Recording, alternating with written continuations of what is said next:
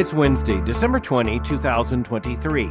I'm Albert Mohler, and this is The Briefing, a daily analysis of news and events from a Christian worldview. Now, there are certain developments that mean a lot more in journalism than they do where the water hits the wheel in terms of the rest of the culture. There are some stories that the press leaks or releases, and it's intended to be, thought to be a gigantic story. It turns out not to be quite so significant. But sometimes you have a major press development about a major issue, and you say, you know, this tells us a lot about what happened. It also tells us a lot about the people who are telling us what happened and why it's important. That's a long introduction to get to a front page story in Sunday's edition of the New York Times. And it was intended to be a massive topic of conversation. And it has been, but then again, not so much. The headline is this Behind the Scenes at the Dismantling of Roe. A pair of reporters, Jodi Kantor and Adam Liptak, and uh, both are veterans covering the Supreme Court, veteran reporters. They have done an in depth analysis with an awful lot of background work, investigative reporting, lots of interviews with people. Some are named, some are not named strategically, about how in the world the Supreme Court came in 2022 to reverse the Roe v. Wade decision and basically to return the question of abortion to the states by reversing Roe. Now, there are multiple questions to be addressed here. But let's just look at the story. Let's look at the investigative report. Let's look at the narrative they put together. And only then will we ask the question why did they do it this way? And now that we know this, if it's all true, what difference does it make? So I'll just say number one, this is professional journalism at work here. What you see here is uh, a very credible report coming from multiple sources, uh, done by very credible professionals. And uh, these journalists are telling us a story and we're going to pay attention to the story. They also reflect their own worldview, the worldview of the paper, and the worldview anticipated of the readers of that paper. That might turn out to be even more interesting, but again, hold that for a moment. Let's just look at the actual report. And it is massive. In the print edition of the paper, we're talking about something like five full pages in the Sunday edition of the New York Times. That's massive. They've been working on this for a very, very long time. Now, again, the headline is Behind the Scenes at the Dismantling of Roe. So you can see exactly what they're saying to the reader. You want to know how Roe was dismantled at the Supreme Court? We're going to tell you the story. So, how do they tell the story?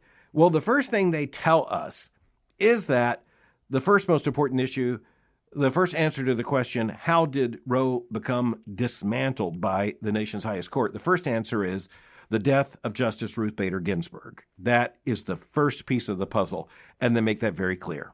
Now, throughout her adult lifetime, Ruth Bader Ginsburg was understood to be a uh, lioness, so to speak, of feminist law and legal theory, legal practice. And she was well known as a feminist attorney, an attorney for feminist causes. She was well known for her own reading of the Constitution, which came from a very liberal progressivist understanding of the Constitution, not so much as a text that would limit judges in terms of words and sentences, but rather as a document that was to be uh, open for social negotiation. That's the liberal view of how to read the Constitution. And Ruth Bader Ginsburg was trained in that world. She operated in that world. She was general counsel for the National Organization for Women. She made arguments before the nation's highest court before she was eventually nominated by Bill Clinton to the nation's highest court and uh, she became an extremely influential Associate Justice of the United States Supreme Court. And everyone knew where Ruth Bader Ginsburg stood on all of these issues. But the point in this article is that the dismantling of Roe, and that's again the way the headline expresses the story, the dismantling of Roe, it can be traced to the death of Ruth Bader Ginsburg and to the fact that it happened when Donald J. Trump was able to name yet another justice to the United States Supreme Court. So Donald Trump was in office four years as president of the United States, and he appointed three justices to the nation's highest court.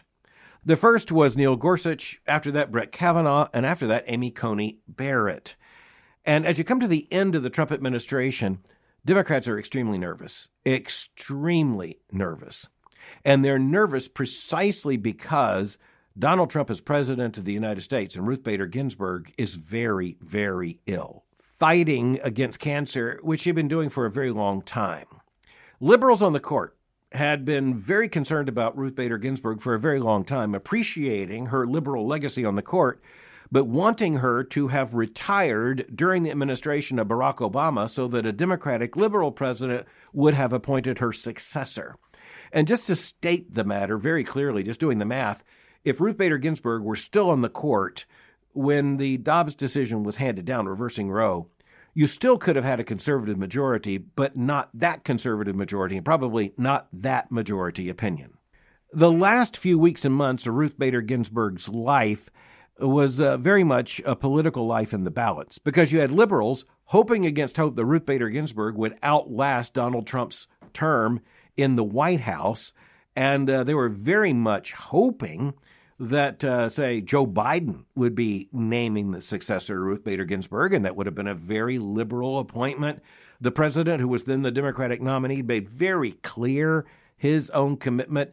And uh, as you look at this, you recognize Joe Biden is one of the indispensable names for describing what's gone on in the Supreme Court because he was chairman of the Senate Judiciary Committee when that committee really, for the first time, overtly politicized a Supreme Court nomination. In that case, it was President Reagan's nomination of Robert Bork to the nation's highest court.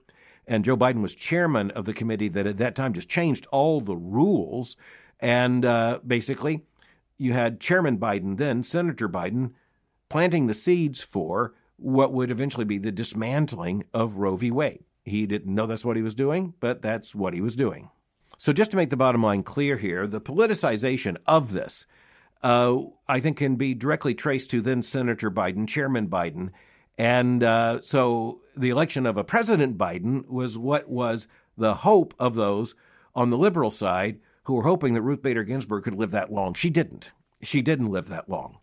And even though it was believed at the time that it would be very difficult for President Trump to move quickly to uh, both nominate and the Senate then to move to confirm a justice to re- replace Ruth Bader Ginsburg. That's exactly what happened. And it was a judge, in this case, Amy Coney Barrett, who was very different than Ruth Bader Ginsburg. And on the issue of abortion, really came from a very different position. And that was already known because of statements she had made even before she was a judge. And when she was nominated by President Trump and then confirmed by the United States Senate and she took her seat, this was a reversal not just of one seat on the Supreme Court, but it was the cementing of a conservative majority and an anti Roe v. Wade majority on the nation's highest court. It was exactly what liberals had feared and what pro life conservatives had been hoping for, working for, and praying for for decades. So that's the first part of this story in the New York Times. And it's basically an unveiled criticism of Ruth Bader Ginsburg for holding on to that seat when she should have retired when there was a Democratic president in office, and that was, of course, Barack Obama.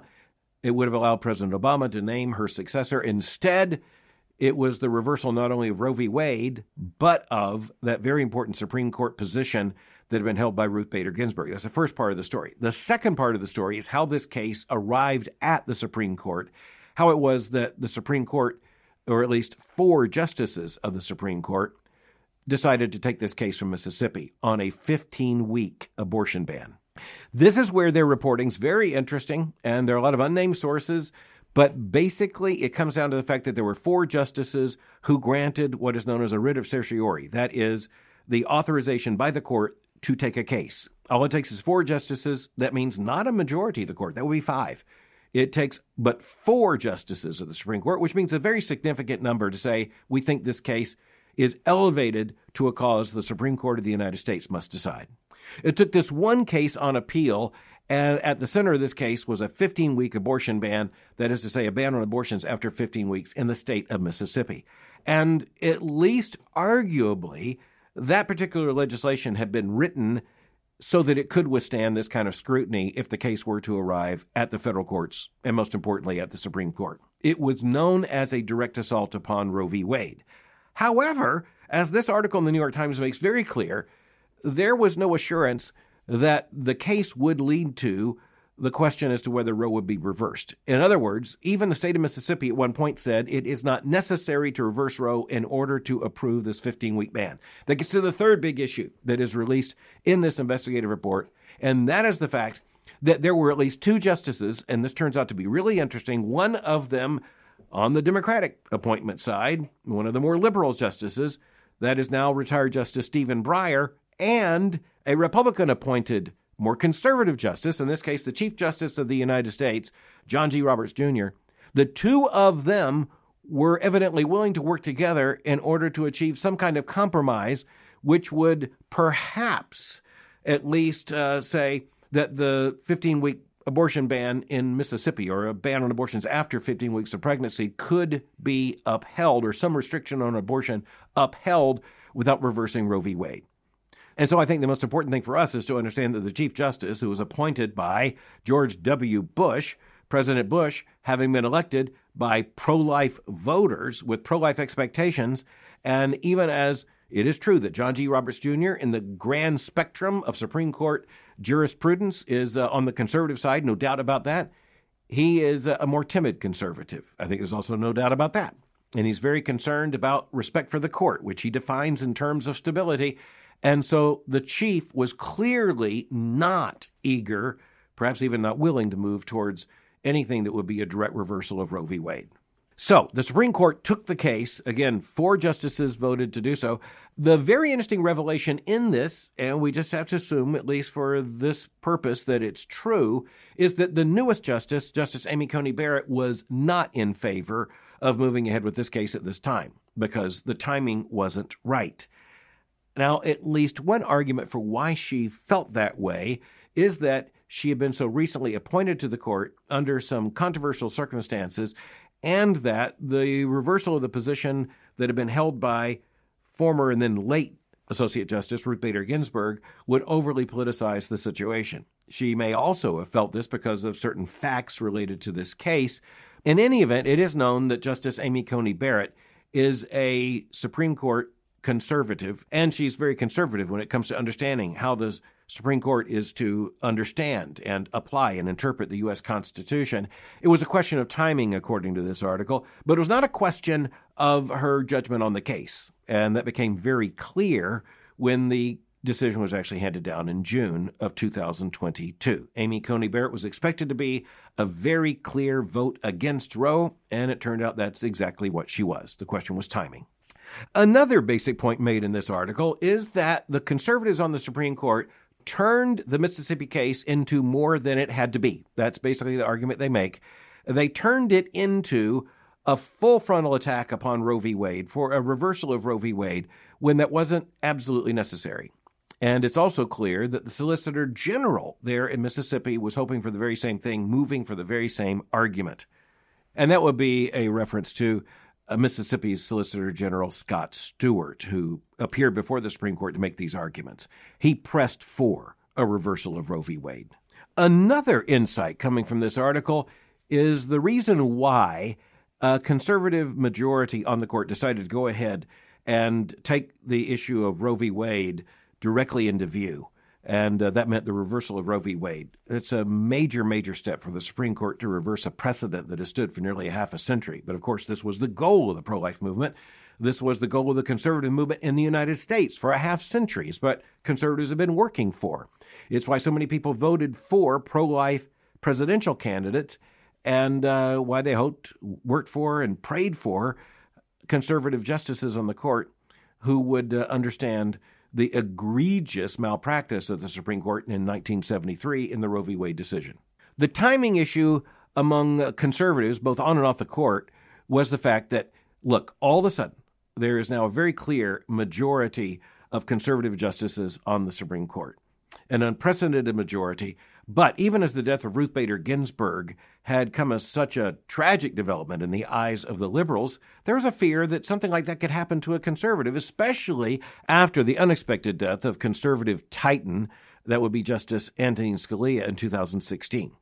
So you had conservative activists pressing for a reversal of Roe v. Wade. You had the pro life movement believing that finally the facts of the case had arrived before the court at such a time that there could be a real hope for the reversal of Roe v. Wade. But what this report is very keen to tell us, based upon this investigative journalism, is the fact that the conservative majority on the court decided to move aggressively for the full reversal of Roe v. Wade because they had a similar understanding that this was the opportune moment. This was when the right case came before the court. This was the right time. Who knew what would happen in the future? This was an opportunity simply not to be missed. Then the case came down to the oral arguments to all of the briefs and uh, amicus briefs, that is to say, briefs by friends of the court, activist organizations, many of them on both sides of the issue. After all of that had been received by the court, the oral arguments had been held. It came down to the conference, which is the very secret meeting of the justices of the Supreme Court. But as you know, a lot of secrets are secret only so long as no one tells the story. And in this case, these journalists basically tell us at least something of what took place in the conference, or what at least their sources say took place in the conference. And that is that the Chief Justice was willing to uphold the Mississippi ban on abortions after 15 weeks, but he wasn't willing to go to a full reversal of Roe v. Wade. So the math gets very interesting. But in any event, by the time it was clear that there was a conservative majority to reverse Roe, that conservative majority was actually looking to Justice Clarence Thomas as the one that had seniority in that majority to assign the opinion. He assigned the opinion to his colleague, Associate Justice Samuel Alito. Now we just have to fast forward to the process by which Samuel Alito put it together. And again, Justice Alito, in his majority opinion, went very clearly at Roe v. Wade. This was not a side blow. This was not a glancing blow. This was a full frontal reversal, not only of Roe v. Wade in terms of its specifics, but of the jurisprudence of the constitutional argument that the liberal court had made in 1973 in handing down the Roe v. Wade decision. What's most important is to recognize that Justice Alito, in his draft opinion, did not say that Roe v. Wade is wrong now he said Roe v. Wade was wrong from the beginning. It's wrong on its facts, wrong on its particulars, wrong in its argument, wrong in its application of the Constitution. It invented a right out of thin air that is simply without basis in the Constitution itself. Okay, so you may remember that you really do know where this story goes next. It goes next to the leak. And the leak is actually one of the biggest stories in the entire history of the United States Supreme Court. It is a very big story. Never had there been a leak of this consequence. And that leak came just a matter of multiple weeks before the court would end its term and it would hand down the decision in Roe v. Wade. And you'll recall that the big question when the leak was made well, there were really two big questions, weren't there? Number one, what is the decision? What decision is the Supreme Court going to take? Will Roe v. Wade survive or will it not? The oral arguments and the documents filed in the case, the litigation coming from Mississippi, the argument made by Mississippi Solicitor General, they all pointed to the fact that this was a full attack on Roe. Was it successful? And the answer coming from the leak was clear. Yes, it was extremely successful. Roe will not stand. But then you had the question who did it? Who leaked it? And then very quickly there was a third question is it real? Is it legitimate? Is this part of some kind of fake? Is this part of some kind of political machination? If so, who would have the advantage? Someone who might be on the court working for a liberal justice, or someone working for the court working by assignment to a conservative justice? Or was it one of the justices? We actually don't know the answer to that question. And in all likelihood, we may never know the answer to that question. And uh, as evidence of that, I'll simply point to the fact that there are huge questions about sources in the Watergate controversy from the early 1970s that are still not known. But once again, for the sake of time, let's just fast forward. It turned out that the leak was credible. It turned out that the final majority opinion striking down Roe was extremely similar to what had been leaked as an initial draft by Justice Alito. It turned out that the arguments and the votes on the court pretty much came down to exactly what one might have expected just watching the oral arguments of the case some months prior. But the big headline is Roe v. Wade is reversed. The question of abortion is returned to the states. Now, what is really important at this point in worldview analysis is that we understand why this is so important to the New York Times, why this issue is so important in terms, most importantly, the cultural and political left and why there's so much confusion elsewhere among Americans on this issue. It is because the issue of abortion turns out to be one of the singularly most definitional issues of American culture, especially in moral terms, over the course of the last several decades. The half century going back to 1973 and beyond. Coming to the present, you would have to include the sexual revolution, the revolution in marriage law, the advent of no fault divorce, as it was called, uh, the development of contraception, the separation of sexuality and the question of pregnancy, all these things, and the question of abortion landing right in the center of it, driven by feminist arguments that were very much based in the fact that was actually made before the Supreme Court in 1973 made by those who were calling for the striking down of all abortion laws, all laws restricting abortion. The ones who were making the argument for abortion rights, they made the argument that in order for a woman to be equal with a man, she had to be able to be as equally unpregnant as a man at any given time. That's actually the argument that was made, one of the major arguments that was made. So, all of this is to say, this is a massive story. It's massively revealing about the fact that for the political and cultural left in the United States, and uh, by left in this case, I don't just mean those who identify as kind of flag waving, card carrying members of the American left. I just mean the leftist direction. I mean the intellectual elites, the cultural production forces in the United States, uh, those who clearly lean left when it comes to all these moral, political, and cultural issues. They saw Roe v. Wade as something that was one of the signal milestone achievements of progressivism in the United States. They saw its reversal as nothing less than absolute cultural disaster. This article, by the way, raises all kinds of issues. Life terms for justices is one of those issues. And uh, so people on the left who had for decades seen the Supreme Court as an engine for progressivism and what they liked decisions headed in their direction, they now see the Supreme Court as a giant impediment to progress by their definition. And that just points to the fact that there are huge issues coming down in every single election. There are huge issues about the future of America's constitutional order.